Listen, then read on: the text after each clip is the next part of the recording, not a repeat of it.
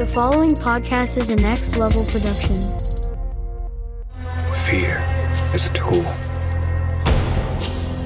But when that light hits the sky, it's not just a call, it's a warning.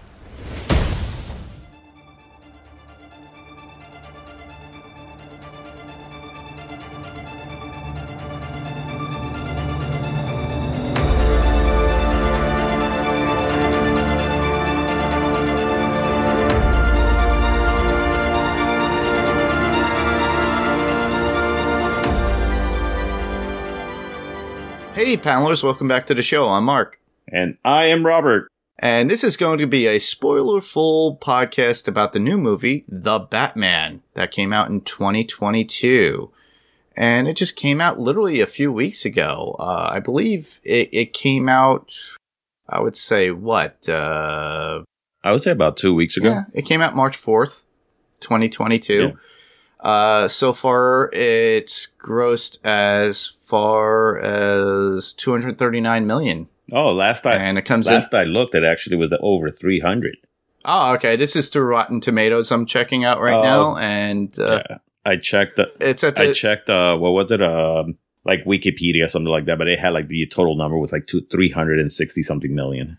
well, it's climbing, which is really good. Uh, honestly, it comes in at two hours and 56 mil- minutes for the movie. Uh, it's one of the higher grossing DC films that have come out. The first of which would have been Aquaman more than anything. And then following that, The Joker, as we all know. And then before that was uh, Batman versus Superman and and the Justice League as well. But uh, this has gotten better reviews overall. And uh, as I look at Rotten Tomatoes right now, the tomato ta- tomatometer, as it were, uh, with 427 reviews, it's at 85%, and that's just regular rev- reviewers. And then uh, the audience score gave it 88%, which is really, really good. Eventually, that kind of fluctuates over time, but Right. you know, you know, it, it to me, honestly, this is where we'll move right into our overall first thoughts of the film. What were your first thoughts, Rob? Uh, I'm going to be very honest with you. I, I went into this movie with very low expectations. And the reason for that was because of the announcement when they said uh, Robert Pattinson was going to be the Batman. Mhm. I was very uh, skeptical about that. I was like, really? I, I just didn't think that, you know, he didn't, impre- I, I don't know. I was never impressed with anything else he did. Yeah, But I have to say, once I saw this movie, I was pretty blown away on his take on it. The overall feeling of the movie was great. Also, I thought the way they did Gotham was great. I thought the way they handled the characters were great. Were mhm. there some nitpicks here and there? Of course, you know, you're trying to go up against something like, you know, The Dark Knight, which was, it's still to this day, a lot of people are saying that it's probably the most perfect superhero movie there is out there. Yeah, it's like the threshold that people put, not as a superhero movie sometimes, but mostly as a Batman film. Aside Correct. from Tim Burton's first venture into putting out Batman, which we all love. I loved because I got to see it in theaters too. Yeah, no, And- I did too. I, I've seen all of them with the exception of, I believe, is the uh, the sixty set uh, the sixty six Batman one with the uh, shark repellent. but there's still humorous and fun to watch at times too. So you know, you got to give it that that pleasure you, know, too. you, you- yeah, you watch something like that, and you're like, it's a grown man in spandex with underwears outside, walking around with a big gigantic bomb. A bomb. and it says bomb on it too. and it says bomb because God forbid, you know, you. yeah, no, it was. Uh, and funny enough, those were fun times. No, they were. But They no, are. yeah, no, but this movie actually, I was very impressed. I was uh, when I went to see it. I went to see it in the Dolby uh, Cinema Theater, and I was very impressed with the sound quality. The visuals were great. Cinematography was phenomenal too. Yeah. Uh, soundtrack was out of this world. Uh, yeah, everything just really came together for this uh, this movie. Do I have some nitpicks? Absolutely, but you know that's what and yeah, that's Yeah. with any movie. Yeah, I actually saw it in the theater too myself. I sat down, got my soda and popcorn, watched it. My first thought, just like you, it's like Robert Pattinson, really. So, um, he went from, I guess, a, a, vampire bat can be a Batman. So, There's a theme going here. yeah, well, at least, uh, well, at least he's not a sparkly bat, which is really good. I think they got to the nitty gritty of the, the actual idea and thought of Bruce Wayne becoming the Batman. And that's what this particular movie was. And that's what really grasped me. Now, mind you, this movie has been in constant rewrites because initially, as we all know, Ben Affleck started to write this and it was meant for him to direct, act, and I believe produce in this Correct. particular film. And he kind of bowed out because of his own personal issues that were going on in his life then he was going to go from acting to it to producing and maybe directing and then he kind of shucked it aside and then eventually it laid in other people's hands. The initial script was still there but they did a lot of rewrites and as i followed the the movie and how it progressed and where it got to that point when i heard robert pattinson i was like okay i need to see this and find out what the hell is going to go on with this movie because really you know, I'm not going to say Captain Sparkle Fingers like in Shazam, but uh, Captain Vampire Sparkles playing Batman, Uh. I was a little bit skeptical. And I'm like, Yeah. he doesn't have the build, he doesn't have the form, and the way they kind of brought it up because it's only two years into the Batman story as we know, and he's still learning, and he's Correct. building his own equipment and all that stuff. Apparently, Wayne Manor is not really big, huge. They're going bankrupt at that point too because he's shoving all this money into other things there are a whole bunch of things within the story that makes sense of where it is. And I think it's a way for them to build more on it because towards the end, that's when Bruce actually figures it out. My feeling was they did very well with the writing within it. And it's him literally feeling out how to be Batman. He is the, the detective within the movie, which really is perfect in it, but he's still learning to be Batman. And we see that in some of the hiccups and him, you know, Right. doing the things he does as Batman. And I really enjoyed that. Like you, I had issues with certain things within the film and how it presented. It had its good comedic moments Right. as well as action moments. And then there are some where it's just like, wow, how did they do that? And I think Zoe Kravitz, Robert Pattinson, uh, who who else was in this? Uh, Uh, yeah. Zoe Kravitz, Robert Pattinson. Then you had uh, Edward Wright. no, no, not Edward. Edward.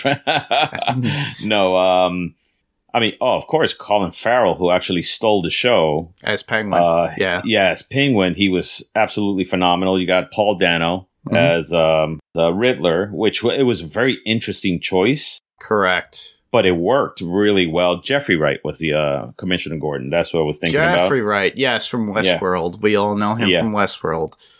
Yeah. And then Andy Serkis, you know, who was uh, uh, Alfred, and I and I liked his take on Alfred also. hmm And then you got John Turturro, who was uh, Falcone. Yes. and his Falcone was actually very interesting. I, I, I his his uh his take on that was pretty good. They they had some great stuff, like you were saying. Um, yeah, I mean, I had my issues, but other than that, I mean, they had some great stuff in there. yeah. I, I really enjoyed the film overall. I'm not saying it was the greatest of Batman films. A lot of people will herald it as one of the better ones that have come out. Right, As far as my favorite Batman, Pattinson is not my favorite Batman, but because everybody goes with the time, oh, it's a new Batman, he's my new favorite. N- Very much right. like everybody telling me when I say, uh, they ask me, what's my favorite Spider Man? Actually, my favorite Spider Man is Andrew Garfield. A lot of people are against that, and I understand that because everybody has their favorite. Tom Holland I, is really good at it, but I, Right. my Spider Man, who I think in my head over the years of reading comics as well as watching TV shows, and we already talked about this before. right, We started recording 77 Batman, The Electric Company. Uh, we could go into the cartoons, all that stuff. But Andrew Garfield actually depicted it very well as Peter Parker and the turmoil he had, as well as being Right. Spider Man. And I thought, and I think you and I both agree with Ben Affleck being a very good mix of Bruce and Batman, right? Correct. That is uh, till this day. That is my favorite uh, Batman and Bruce Wayne. Yeah. He is the closest I think we'll ever get to the comic book version Yes. of Bruce Wayne and Batman. Out of all the actors, I mean, he was yoked. Hmm. I mean, when you saw Ben I mean, he was big. I mean, he worked out and you know more than anybody else. Like I, I actually did a whole uh, marathon of all these di- all the different Batman movies. Yeah. I couldn't get I couldn't get through Batman and Robin. Ah, nobody can. is it's really bad, but um, when you watch all these actors, all these actors didn't seem to have worked out as much as Ben Affleck. So, and not only that, but when the the way they portrayed Ben Affleck as a seasoned Batman that's been in the trenches now for decades, Correct. and his fighting style was just flawless compared to everybody else. Yeah, so he's still my favorite Batman, and I so would have wished to seen what his take on a solo movie with Ben Affleck. I think that would have been really special. That would have been perfect. Uh, unfortunately, we don't get a solo, but we do get a couple of cameos from him, supposedly Right. in the near future, which I'm looking forward to with the Flash movie. And Which got delayed. which got delayed. yeah, unfortunately, but we will get it eventually. what did you think of the whole rock thing trying to tell you, hey, we got good news. We're delaying the movie. yeah, that was terrible. I honestly, a lot of us waited for uh, DC fandom to, for that to come out. Between Black Adam, we Right. got the Batman, we got the Flash. Uh, the, I think we got a sneak peek of even Aquaman too, and all that good stuff. And and everything is delayed now. Everything I- is I- delayed. when I saw that, I feel like either all executives after they saw the Batman, they went, "Shit, I think we're gonna have to uh, go back and do, redo some spot, you know, some things because this thing is too good, and what we have looks like crap." But Well- it was just funny the way The Rock was like, "Hey, I got good news. We're gonna delay it." You know, I, I felt like he should have said, "But you know what's better news?" The M the uh the MCU still has their shit together, so their stuff is gonna come out on you know on time. and and yet DC hired of all people the guy who did the Suicide Squad. Oh man, yeah, exactly. James Boy, Gunn hit it perfect, and they knew it. They're like, "Oh, well, Marvel ditched him. Disney's going to ditch him for all this, you know, Yeah, you it's know, just- cancel culture." And then, oh, we'll take him on, and then created a great movie, nonetheless. In my opinion, I found it very entertaining. Loved it, Yeah, but uh, I, I think also points to the fact that we have to look at the Joker. When Joker came out with Joaquin Phoenix, that put a new pedestal level for them. And I Yeah. think they were a little bit still skeptical because of everything that has been going on for the past three years until this movie got released. That Ben Affleck wasn't tied to it. There was none of that right. they have to start over from scratch. Oh, we got Robert Pattinson. Oh, do we want Glitter Boy in this movie? And I call him Glitter Boy because he still has that stigma. You know, Yeah, he does. He Yeah. does, and it's unfortunate because I got to see him in Tenet. I got to see him in a, a couple Yeah. of other movies, and I'm like, okay, this man really knows his stuff, and he he's a good actor. It's, Yeah. it's unfortunately, he's stuck know, with that meat- stigma. He's being typecasted for that particular role. And just like with Water for Elephants, I thought that was a very decently well made film. And it was I never up- got to see that. it was done very well, depicted the time for its time.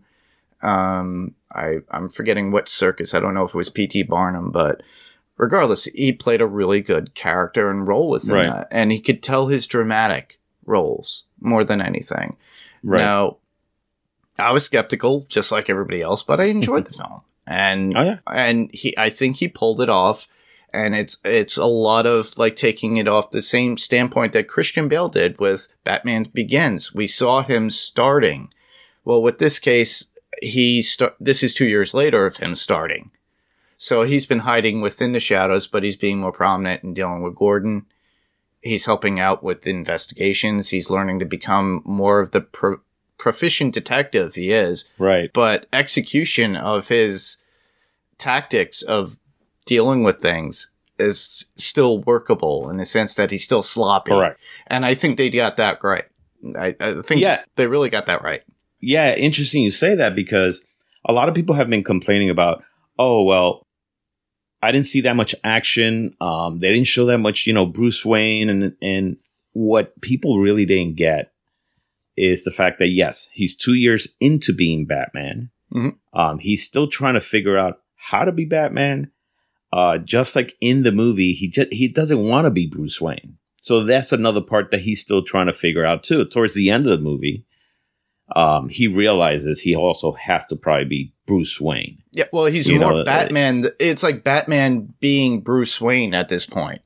Exactly. So so I, I took it as okay. So he's two years into. That's why his like for, when I saw it, even though his fighting was brutal, Mm. but it was sloppy. Um, the Batmobile. I'm going to be very honest with you. Not a big fan of the that Batmobile, No, but but its introduction on how they did that. You know that introduction to the Batmobile was phenomenal. yes, So he has all these things that are very rough. You look at the Batcave; it's basically a you know train station. Mhm. You know, so so it's all these things where he's just beginning. When you look at somebody like let's say Ben Affleck's uh, Batman, after twenty or I don't know thirty years of him being Batman, Mhm. he's already figured it out. he's grizzled. So, he's already matured matured. He- He, has got- the tech. and battle fatigue at that point too, because he's Right. still bruised up. I think he would have been perfect for the Dark Knight Returns if they ever did that again. But Right. whether oh, yeah, if absolutely. Affleck ever did that, because I think he would have been perfect for it because he's at Right. that age. He could, you know, honestly, he's about my age, so or our age at this point, so he could pull off the heavier, older, gruff-looking Bruce Wayne Batman.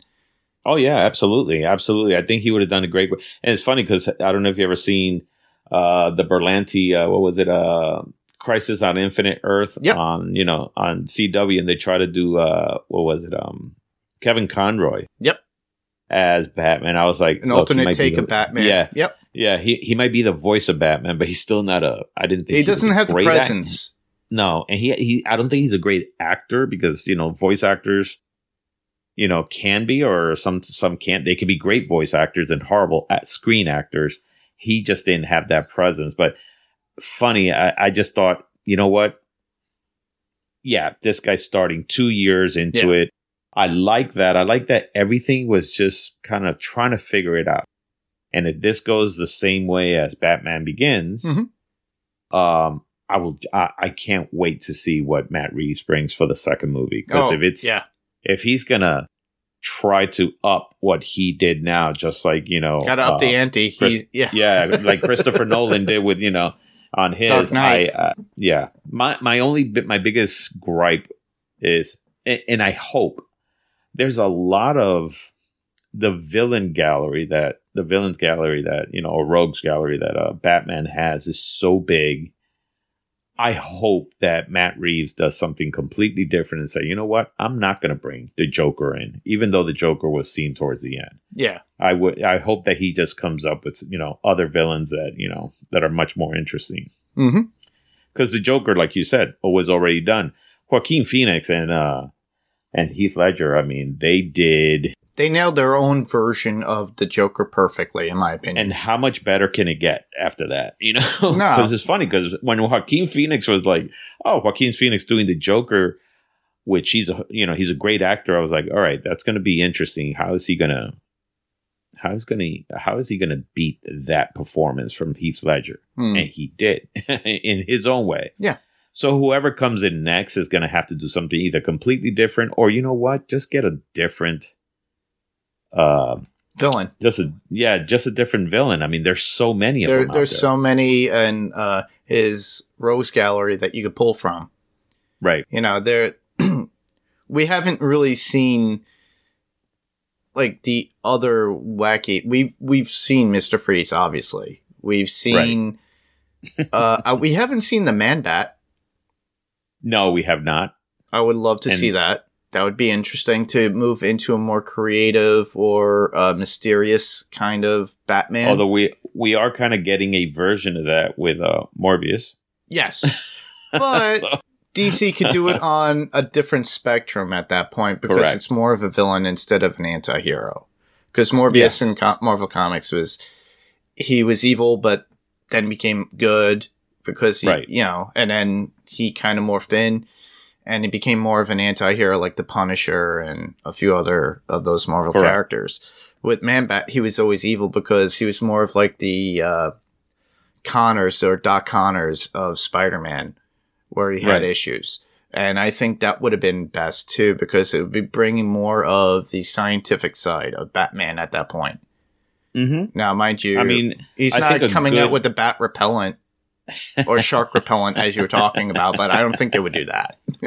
I hope not. Uh, I think another good uh, another good villain would be um, either a, you know redo Mister Freeze, Hmm. but I would say take it you know in, in the much more serious tone like Paul D- uh, what Paul Dini did with uh, the animated series when they did that one episode, which Glass I, episode. Heart yeah, I think that's what it was day, I think- yeah, I think to this day is the best. That was the best the story. Yeah, that was the best Right. story, and they they did it perfectly. They tried to do that with Batman and Robin, if you think about it. But in the sense that you know, Mister Freeze kind of did all these things, and it kind of screwed it up, and it became Right. more of a a mocking of that particular. Well, Schumacher 90s. just didn't have the uh, what I would say the respect for the IP. No, Um, that's how I see it. But uh, Matt Reeves did say that he would like to uh, explore also uh, Clayface. That would be amazing if they put it in more realism to some degree. Because Clayface, and we we've spoken to this outside of the podcast before. Right. My feeling is is that they, you know, Clayface was an actor and was able to manipulate his face in certain ways, but eventually that kind of led more of like a medical conditioner where he was truly Clay. If they did that and did it more respectively to the comics Right. as well as even with the 90s animated series. That would be nice uh, within one particular film and then bring him down.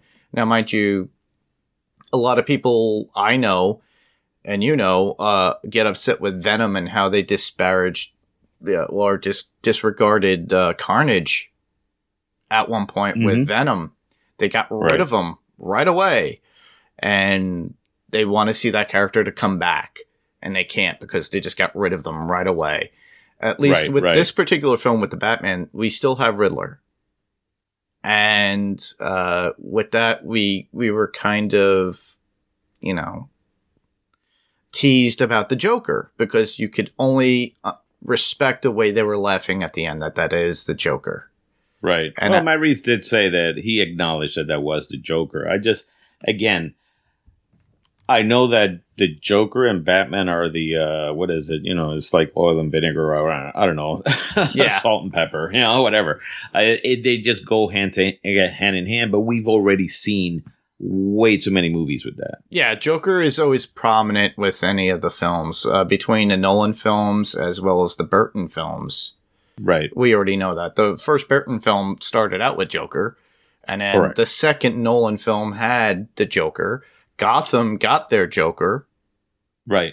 and you know we've seen what they were able to do with that. Now, mind you, the show suffered towards the end. A lot of people were not into it, but it still Right. held its ground. And for you listeners out there, obviously on the Next Level Online Podcast Network, you could listen to old DC Primetime, where Ben and his partner cover all of Gotham, or what they were doing with the Arrowverse or the Berlanti universe at that point.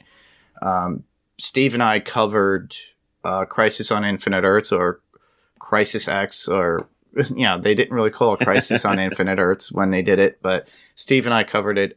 I enjoyed what uh, Kevin Conroy had done with his Batman, but it to me, it wasn't the Thomas Wayne Batman that I would always want to see. And Right. I, am hoping we're going to get that with the Flash, but the, there are certain things that we could look forward to with other characters. Now, honestly, I don't think they're going to bring out Calendar Man or anything. They kind of made a joke about that in the Suicide Squad. So they're not going to bring up the jokey kind of stuff that we got in Batman 66 and, you know, all those characters. But if, and honestly, I th- is there a place for it? I think there is. I mean, Suicide Squad, uh, especially with uh with Gunn, he he showed that that can you can have a really good movie and still have those wacky characters in there. Yeah, or if it can't you know- be. Even with Peacemaker too, that just came out Right. recently. which which was cover. excellent, right? Yeah. Which was excellent. And so, can you have those campy, you know, kind of characters and those silly characters in there? Yes. Mm. Um, merging them to like a more serious tone, like you know, like the Batman, that would be a lot harder. So, I mean, I think if they're going to keep going with the tone, which is very dark, um, uh, just kind of a uh, just just yeah, just a very dark version, darker version than we have ever gotten than anything else out there when it comes to Batman. If they're going to keep going with that, his rogue gallery is going to have to somehow be adapted to that. I mean, they're I don't think they're going to just all of a sudden get like Clayface or you know like Calendar Man, pull him in there, or like the Kite. Oh, well, we already saw that through Lego Batman and all those particular weird characters. They did them in a row every time they announced Right. them. Mustard Man or something like that. Or Condiment Man. Yeah, exactly. Condiment Man. Yeah, exactly. These. uh, it's funny. I never. I was never a big DC person, and I know I was always Marvel, and I noticed that while Marvel does have its silly characters, I've noticed that DC had some really, really whacked out characters. I was like, "What the hell, man?" Oh, yeah. So, but you know, it's it's all enjoyable. Yeah, well, the the the benefit to DC, they really hit it well with certain shows or movies. I think Right. they hit it with the Joker, with Joker with Joaquin Phoenix. I think they did it well with this particular movie, the Batman, and they did it with Aquaman, the first Aquaman. Now we're still Right. waiting for the next one. Now, mind you, that you know Nolan's Batman did great for three years or three movies. The first one was kind of hidden. Not many people were into it, and then eventually, by the time The Dark Knight came out, because of the overshadowedness of somebody per- passing away who was Joker, Right. but he knocked Heath Ledger kicked it out of the park when it came Correct. to that portrayal. Uh, as far as the uh, Dark Knight Rises, a lot of people have a bad taste in their mouth with it, but I I understand it. It's not your comic version of Bane, and honestly, I thought Tom, uh, I, he was great at it. Honestly, he he did very well, and to get yourself that buff to look like that character to me and to get a Bane like that. And it was a little bit more manipulative. It was, you know, you, you're taking some sort of creative license with it, which is really good. And it tried to root Right. it in realism, which I appreciated. Now, was it the greatest of greats out of the three? No, I still herald the Dark Knight as better. Right. And that's the one I go no, it to. is, and and and the and the, and this and the third, you know, uh, Dark Knight Rises got a lot of buzz, and of course, you know, the hype and everything, Mhm. and it's just hard to beat the Dark Knight. I mean, Yeah. it's very rare when you'll have, you know, a sequel to a movie that's better than the than the first one. You know, Yeah. Godfather is one of them. You know, and you know, and they're, they're just very Empire. few. Like I got Empire, right? Empire and stuff like that. Exactly. So this was one of those cases where, like, hey, The Dark Knight, yes, much better movie than all the other ones that they did. You know, so uh, I'm hoping that again, I'm hoping Matt Reeves, you know, surprises us. yeah, same here. Yeah. All right. So with that, we'll we'll move right along into our favorite moments in the film. Do you have any particular one to start off with? Yes, my absolute favorite moment has to be, and like I told you before, Mhm. not a fan of the Batmobile. I understand it in this world. I understand why he's. This is his second year here. He doesn't probably have the uh, what is it the uh, R and D to make a better Batmobile. he just put something together, but the introduction of that Batmobile the way the you know the uh the way the uh, engine was whining and I mean I was wa- like I said I was watching in a Dolby theater so the sound on it was just fucking phenomenal. man. Oh, It it's was in just- your ears. um, yeah, it is. It was just great. That part right there. I mean, that whole sequence of him chasing the penguin down and and um and the and jumping through the flames. My only little thing on that was when he was walking outside of the the uh, Batmobile, which was kind of cool because they did it backwards, Mhm. and all you see was you know was him coming towards the uh, car. They ended it with a peekaboo moment. Yes. Well, literally, you, you hear it rev up and it goes, "Kuh, kuh, kuh, kuh." and then he, and then Penguin's laughing, and then he comes out. I have to agree with that. That that was a good reveal. Unfortunately, you know, Bruce doesn't have Lucius Fox to build him all this stuff because he's been building it himself. If you think about it, Right. so he's like literally yeah. taking from his garage and put piecing things together what he Right. can from his family's and wealth. it seems like and it seems like Alfred is helping him, but yeah, it's it's one of those. Hey, he's piecing all this together, and and at and, and at some moment he's going to have somebody have to do this for him because he's Yeah. like, hey, I'm too busy punching people, you know, to a bloody pulp. but uh no, the the the scene that I was talking about is like when uh when he hit Colin Farrell's car, you know, the penguin, and it and it flipped around, Mhm. and Colin Farrell's like uh upside down, and you see the Batman walking, and and they put the camera upside down. Yep. I thought it was just a great show. That was the part that uh, you know, a great shot, and that was the part that was in the trailer. But then when he gets closer to the car, you see him just peek down. and you see his little ears. And, you know, I was like, you could have just ended it with his feet just there. That's it. Yeah. but it was just like, are you okay there? Yeah, yeah. Well, they could have left it for dramatic license and just cut it there, like you said. It would have been Yeah, nice. Other than that, that was a great, great scene. Um, there were, you know, there were a couple of scenes I would say that I liked. Um, my problem, I had a problem with the back. Uh, what is the wingsuit? Oh yeah, I had a problem with that too. That was my only issue. It was based in realism, which I Right. understand. It's a squirrel suit, literally what they use to dive and fly Right. out of or go cliff diving with. Now, mind you, to me, it looks like a big rubber boat that you have on you as you're falling.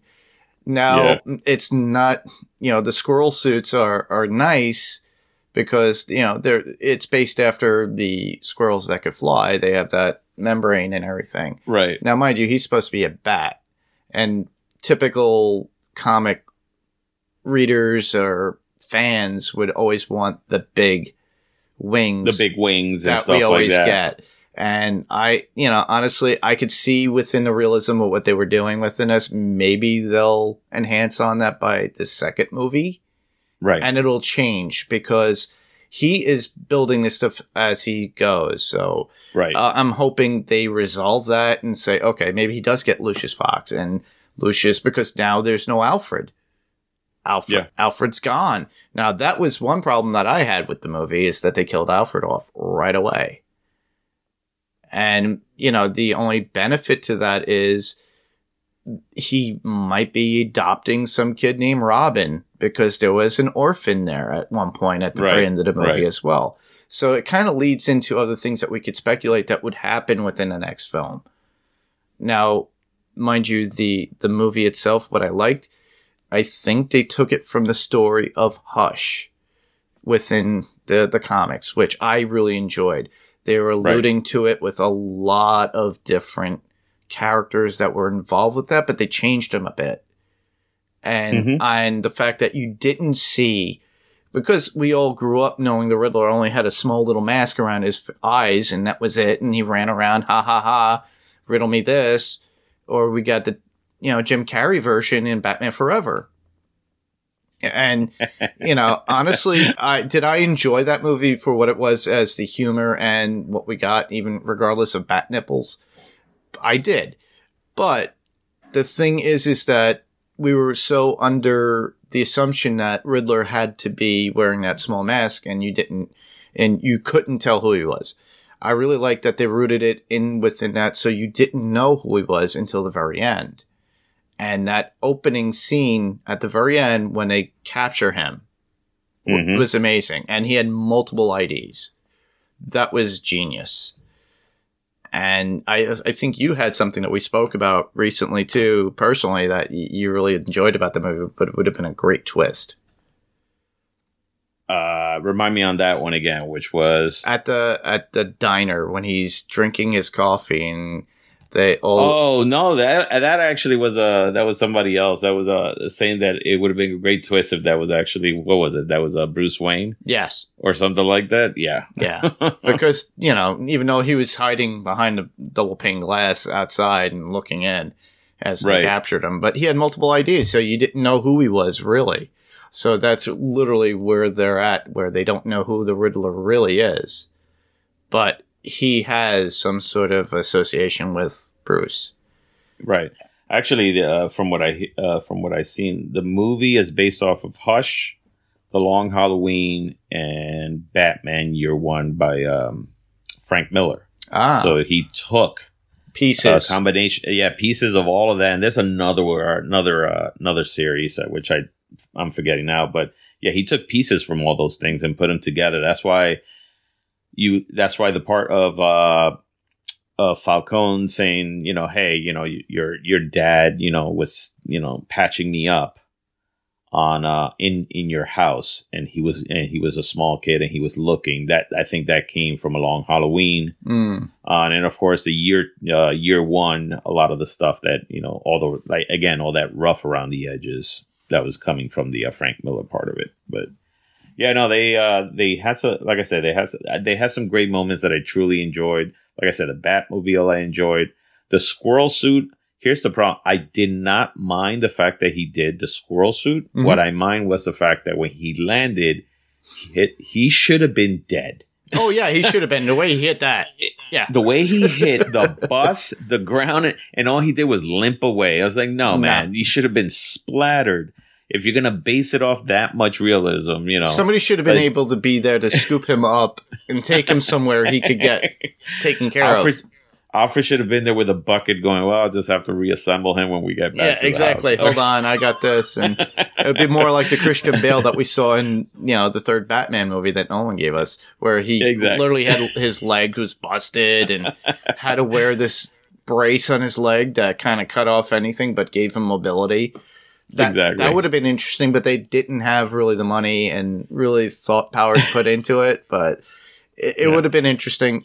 Uh, one of my favorite scenes that I loved is when he comes in as Batman into the uh, the club and starts battling his way through everybody. right. Just reminded me of Daredevil on Netflix.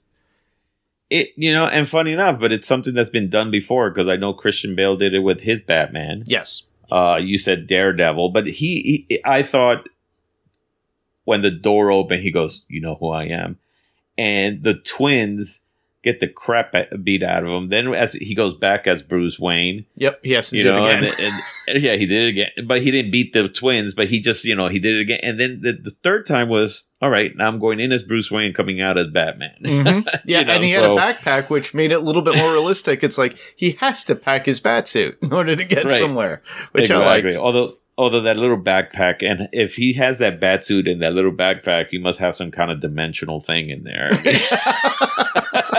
Because I was like, that's a lot of gear for that little backpack, but There is, But yeah, especially the weaponry that's on it, the gauntlets that are on there, his batarang on his chest. but no, you know, and you talking about his suit, it's one of the better suits. Mm. You know, his uh, He's I- got I mobility around his neck. He didn't have problems with looking over his shoulder like Correct. we used to get all the time. It's not made of rubber that you can rip off like in Batman Returns. Batman Returns, yeah. you know, uh, there, there's some. They, there's a lot of thought involved with what they were doing within the film. Obviously, there are certain things that we're going to nitpick about, which we have, but it did well, and I thought they did. I think well it did well. I think it's a it's a it's a great start to what they're doing.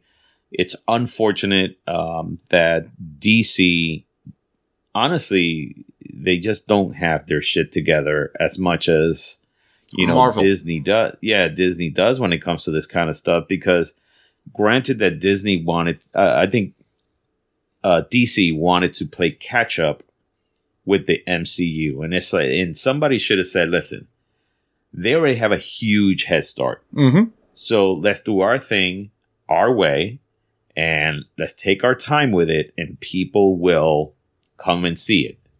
There, there was no reason for, hey, we should introduce the Justice League right away, or you know, and, Yeah. and things like that. You know, um, they should have taken their time. And unfortunately, the- uh, DC does not have, or Warner Brothers does not have somebody like uh, in the MCU. Um, Kevin Feige. produ- Kevin Feige, which Kevin Feige is the god of everything there, and it's what he says. He's the overall uh, content moderator for Marvel Disney. Pretty, yeah, pretty point. much. He's the one that says, "Hey, listen, this is how it has to go," and and that's why all their movies somehow, you know, tend to work. At one point, Warner Brothers even said, "It's like, well, you know, we don't even we don't have to have everybody in the same universe." That was their way of saying it's like, listen, we don't we we just don't know how to do this shit the right way. Yeah. So sure, we're gonna have the Joker with Joaquin Phoenix be its own universe. Exactly. We're gonna have, you know, now the Batman, that's its own universe, and things like that. But somehow the head of Warner Brothers, who, you know, Zack Snyder is the one that really kind of started this whole thing, did not want to acknowledge the uh, Snyder cut, and yet they're like, oh, we're moving into new uh, into new territory, but yet you're still doing things within the DCU. yes. So I just don't Flash Right, with the Flash and, and Wonder Woman. so that and Wonder right and and Aquaman and and that's the thing I don't understand. It's like so if if you don't want to acknowledge you know Zack Snyder's universe, you're still doing it. well, they still did and it- that in Peacemaker at the very end. And spoilers, Right. if you guys did not watch Peacemaker, why are you listening to this particular podcast? So obviously, at the very end, all the bad jokes that Peacemaker was making about the Justice League overall between. I think Stephen Amell actually made a joke about it too. Like, made a comment about Arrow, what he said about how he had to make a big hole in his pants and then Aquaman at the very end, eh, you know, like eh, talking about it's like I don't screw fish, and then Yeah. Flash turning around, but but it's true. But it's true. And it's like yeah, I fuck know. you, Barry. like- and you know, I wish I don't know. And again, somehow, whatever I, I wish I knew what the politics were, but somehow, whatever snacks, uh, uh, snack, uh, Zack Snyder did, hmm even though he went back and did his Snyder cut, somehow the you know the Warner Brothers and the uh, higher ups don't want to acknowledge as the Snyder cut as Part of that, part of part of that universe. They still want to do the Josh Whedon, saying the Josh Whedon one is the one, you know, part of that. which was in, still not that great in my opinion. it, it was, horrible. it was entertaining, but did I love it? No. Was Oh, it no. a great movie? No. But honestly, the characters that were in there, you got Wonder Woman, we got Batfleck, Cavill did pretty decent job in it for what he was Right. given. Same thing with Ezra Miller. But the thing is, it was the story, how it was formulated, how we got it, and all the crap that was thrown in there. And, you know, uh, it's like Ben, who does, uh, who did DC Primetime, does Wilhelm. He feels the same way that I do about Man of Steel, and a lot of people love that movie. Now, mind you, at the very end, he put everybody's life in harm's way. That's not ba- that's not Superman. Superman will not guide somebody's head to go through m- multiple buildings and aimed at people, put them in harm's way. No, the, the- Well, I, I I'm one of the people that I loved it. I love Man of Steel um, because it kind of showed a real what what would happen if a real Superman existed in this world. I remember uh, I remember somebody that used to work with us. Hmm. Uh, he says, "Well, you know, uh, didn't give him the uh, the the trunks." And that's just, you know, that's a traditional thing. I was like, listen, any superhero nowadays that you see with their underwear outside their stuff just looks stupid. yeah, All right, it, it was it was great in the '40s. It's not good now. I don't think Superman looks good with you know the red little tidy whiteys that outside. led his, you into know- the '90s too with Dean Cain. So exactly. So so that's one of those things where I was like, nah, I'm okay. But here's what's interesting about all that. uh, Henry Cavill has expressed so many times that he would like to go back to doing Superman. Yeah. and they don't. And they don't. They didn't put him in the end of Shazam. nope, they cut him out completely. They actually filmed it, and he was there supposedly.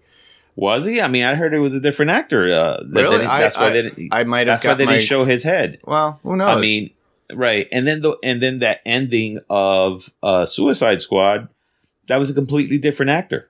Yes, You know, for uh, for Superman and also for Wonder Woman, which that was also in, I found interesting. I mean, if they were going to get the other two, I, I don't understand why. But then I heard uh, that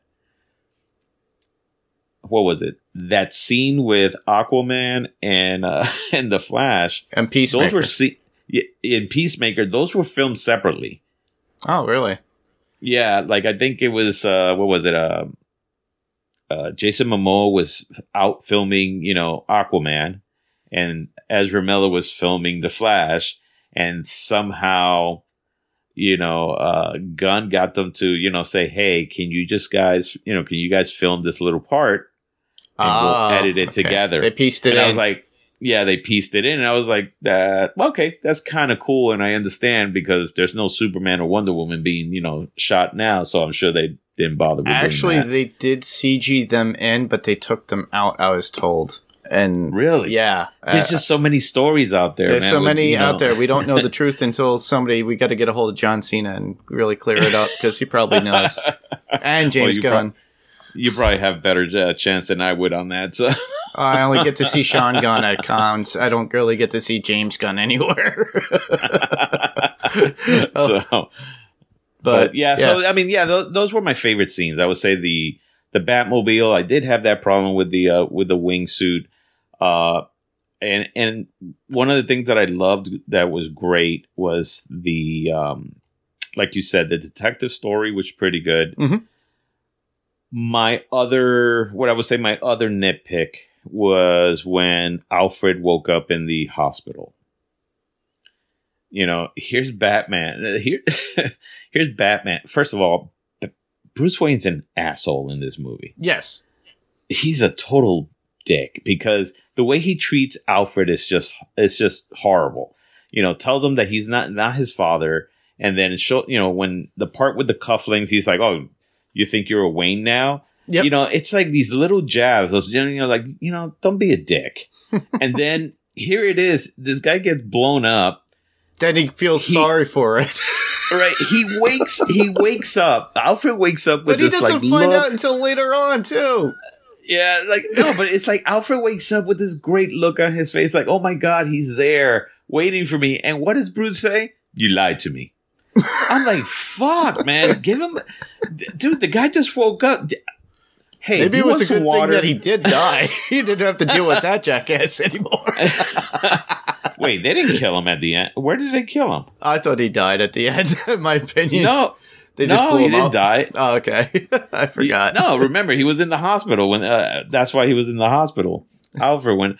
But the thing is, like, he was just like, um, "Do you want some juice? Do you, do you, you know?" No, you lied to me. It's like, God damn, man, just uh, rip the band-aid off. So those were the things about Bruce that I was just like, all right, he's. He, I I guess I'm glad I don't see that much of Bruce Wayne. I didn't like his haircut; it looked very emo. emo and well, the only thing that they got right is when he puts on the cowl, he has to put the black eyes underneath, which makes a lot sense. Based, Interesting choice. yeah, interesting choice because every other movie out there has the black eyes, but all of a sudden you see him out of the the. Uh, he takes off the, mask and it's all clean.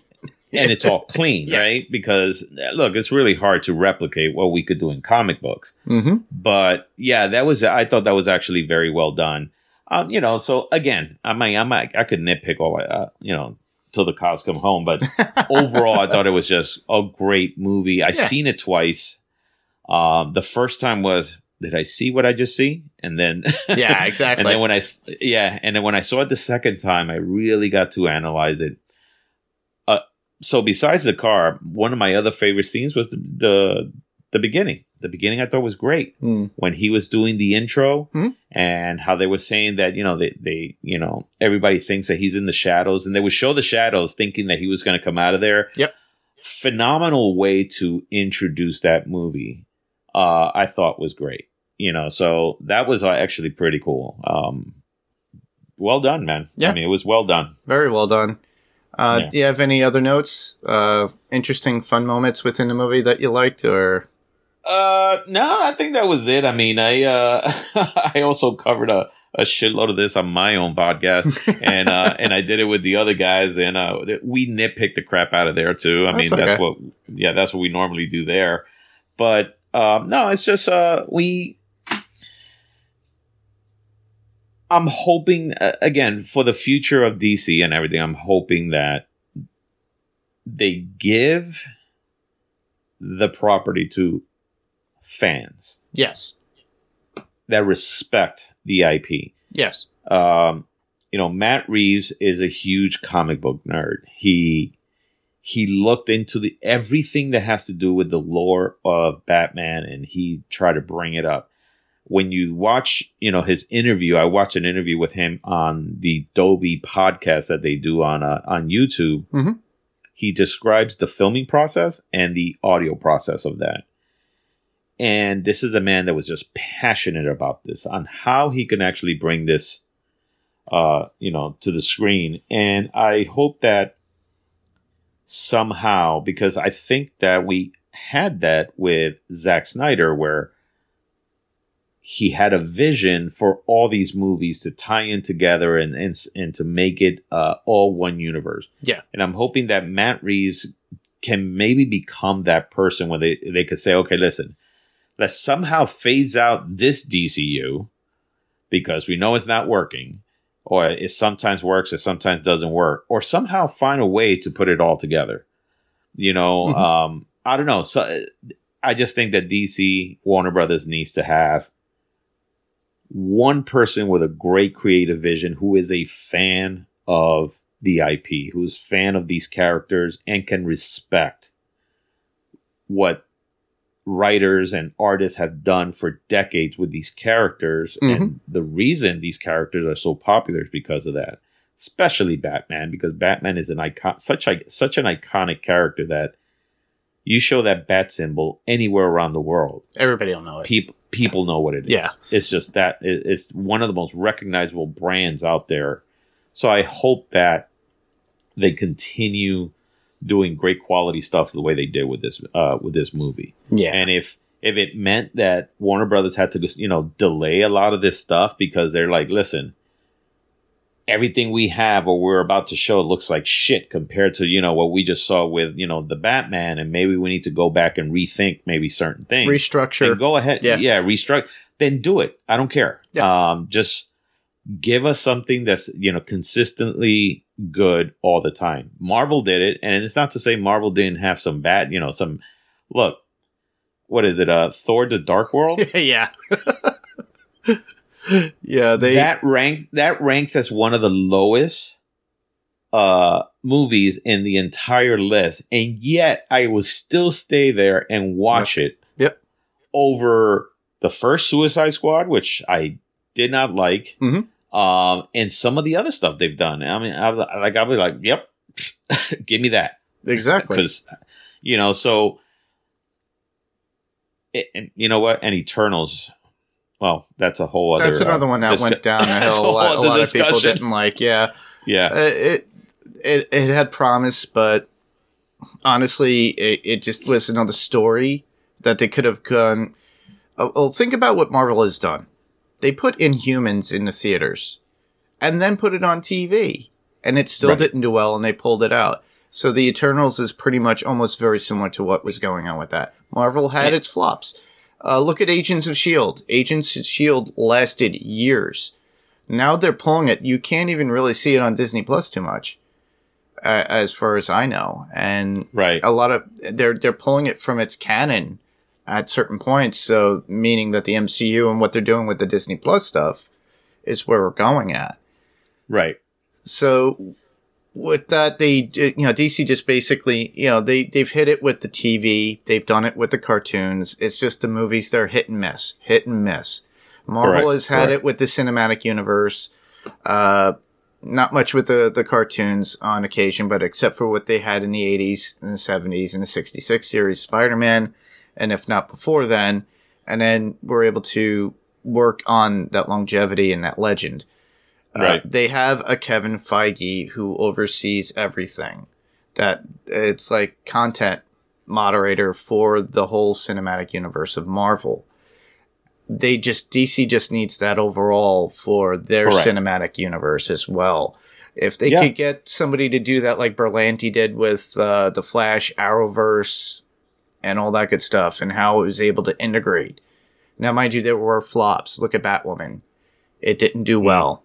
Um, still not doing well uh, Legends is is on its last legs, and I loved that show when it came out. And the first four or five seasons amazing. After that, it really went on a downhill spiral. it tanked it tanked so bad that and i'm one of those people that i'm a completionist it tanked so bad that the last season same thing with supergirl the last season i just couldn't do it anymore. I same here, and I just after Crisis, I kind of gave up. Very much like what Ben and his uh, co-host for DC Primetime they covered it, and they said because they were covering all of the Berlanti universe on on DC Primetime. They were doing Right. multiple shows, and they they jokingly stated, "Well, if uh, Crisis on Infinite Earths gets done, we're going to end the podcast." Jokingly, well, they realized it, and he said, "Well, okay, well, yeah, we're gonna, yeah," because they saw where it was going. The when I first saw the Flash, I loved it, and that's what really got Yeah. me into it.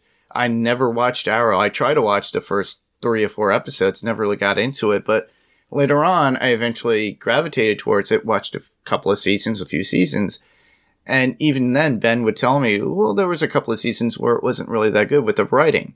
And the Right. same thing happened with other shows that they added onto. And that's when they added on to Legends. They did Batwoman. Supergirl was pulled from Fox to the WB. yeah And then they integrated it and made it all one big universe. And like I said, you know, Crisis for them, they got their TV stuff right. They got their, like the Long Halloween cartoon. Um, the Dark their Knight animate yeah their animated, animated is really good. is always good so if you compare the animated dc stuff compared to the marvel stuff the dc stuff By is far. by far On top. so much better. Yeah. Um, but in the Marvel stuff, sometimes it gets some right, but most of them have been just okay. Yes, that's all in it is. the right, but in film, it's the complete opposite of that. they invest a lot. And- exactly. And but you know, and they did really good with the fact that instead of saying, "Hey, we're going to put some stuff out on, you know, on regular prime time or like let's say, you know, ABC, CBS, C- CW stuff like that." They chose the Disney platform to do their episodic, you know, stuff and they didn't go crazy with, "Hey, we're going to do 20 episodes." No, we're going to do 6. Mhm. That's all we need, or we're going to do 10. And that's fine. And it started with Netflix Daredevil, Hmm. which was fuck, probably till this day is still the best episodic, um, proper, you know, the episodic, uh, character, uh, even, you know, with the Disney stuff Mhm. out there. I mean, yeah, you got phenomenal stuff. yeah Daredevil, Punisher, Jessica Jones, Luke Cage. We don't talk Correct. about Iron Fist. Uh, and then we got the Defenders. but the thing is, is that we covered that here on Panels to Pixels podcast, and uh, that actually that's how we started. I started with Punisher, and then we went back to the well and talked about Defenders. We talked about Daredevil when they were coming out. Luke Cage, we covered Right. those, and they were phenomenal for what they were because there was no holds barred because it didn't have to be PG or PG thirteen. They nailed those particular characters to the point, but recently with Hawkeye, they were able to bring in the Kingpin. Correct.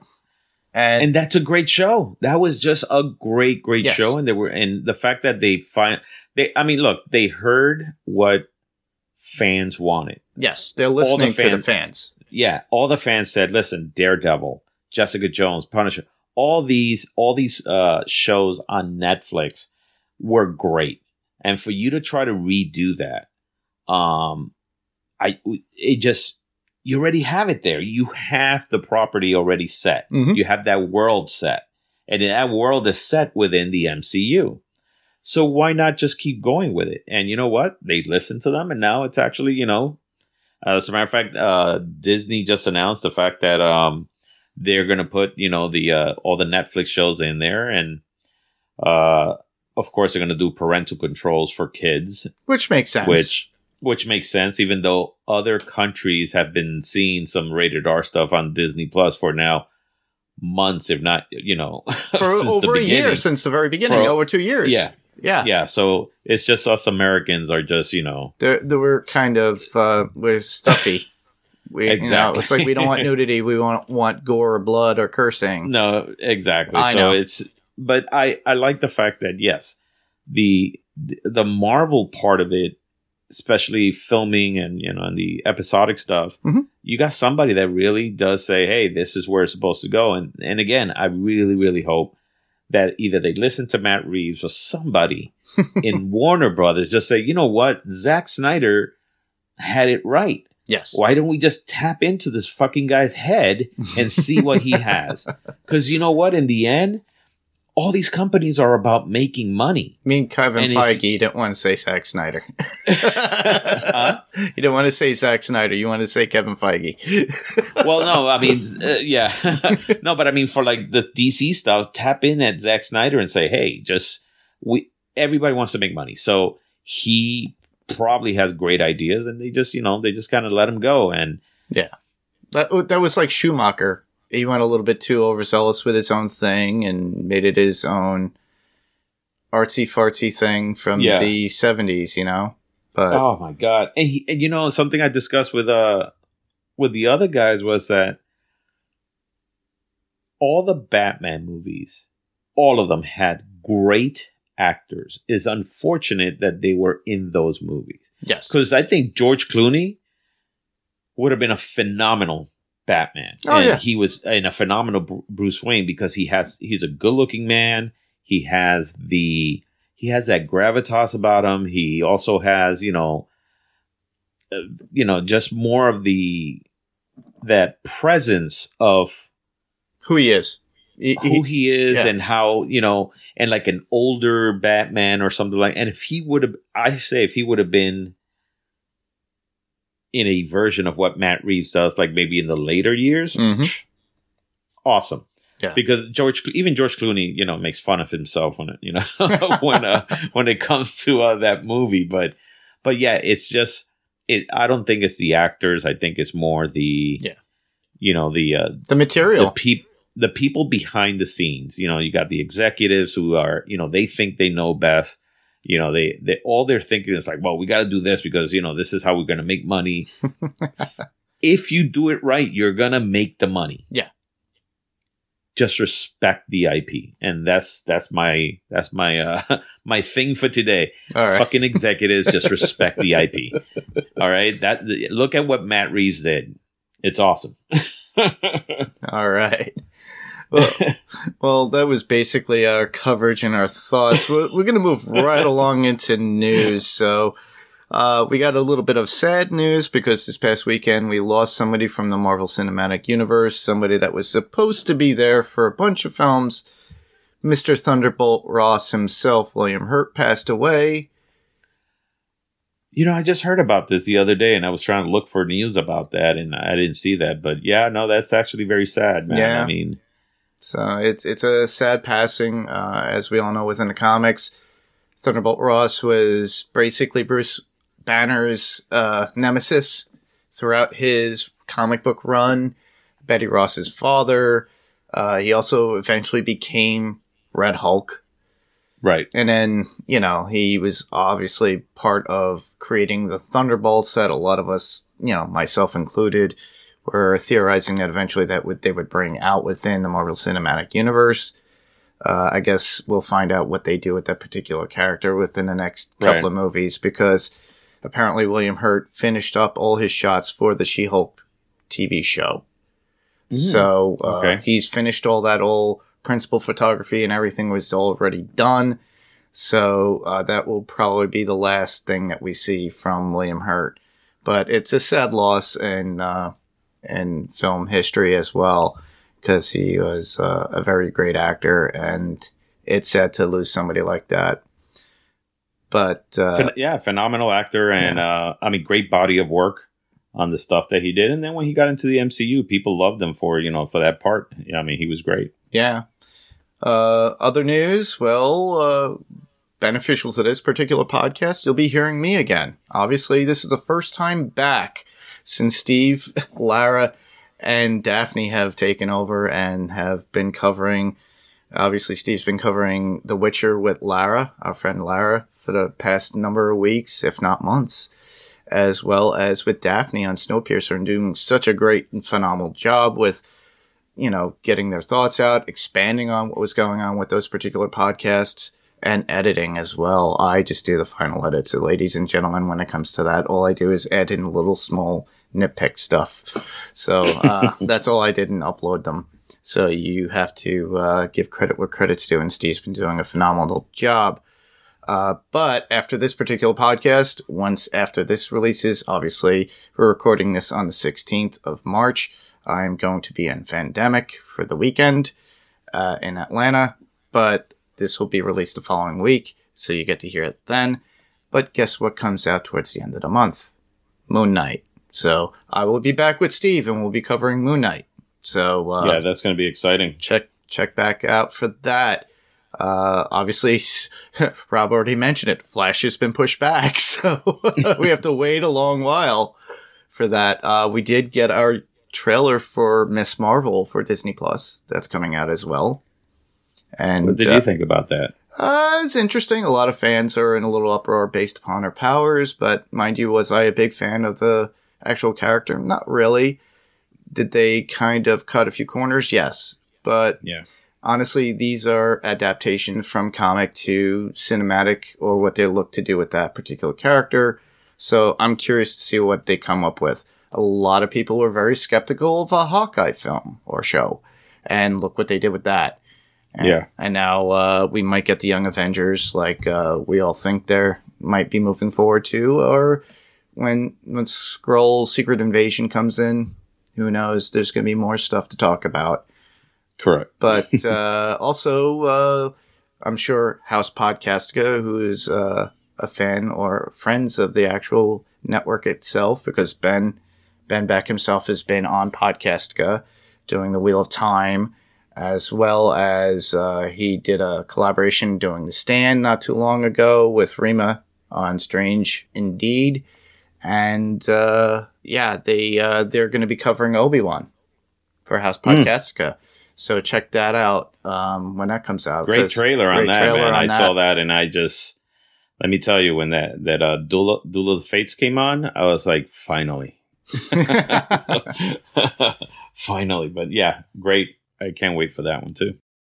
All right. Well, with that, uh, well, to submit your feedback, well, as you all know, we can be heard on Spotify, Google Play, Apple Podcasts, or wherever get your podcast player of choice. And if there is a rating or review, please do that if you can, and be uh, be honest. It's fine. Uh, the best place to go is Apple Podcasts. That is highly revered, apparently. Uh, you can also check out our website. That would be uh, panels to pixels podcast.com.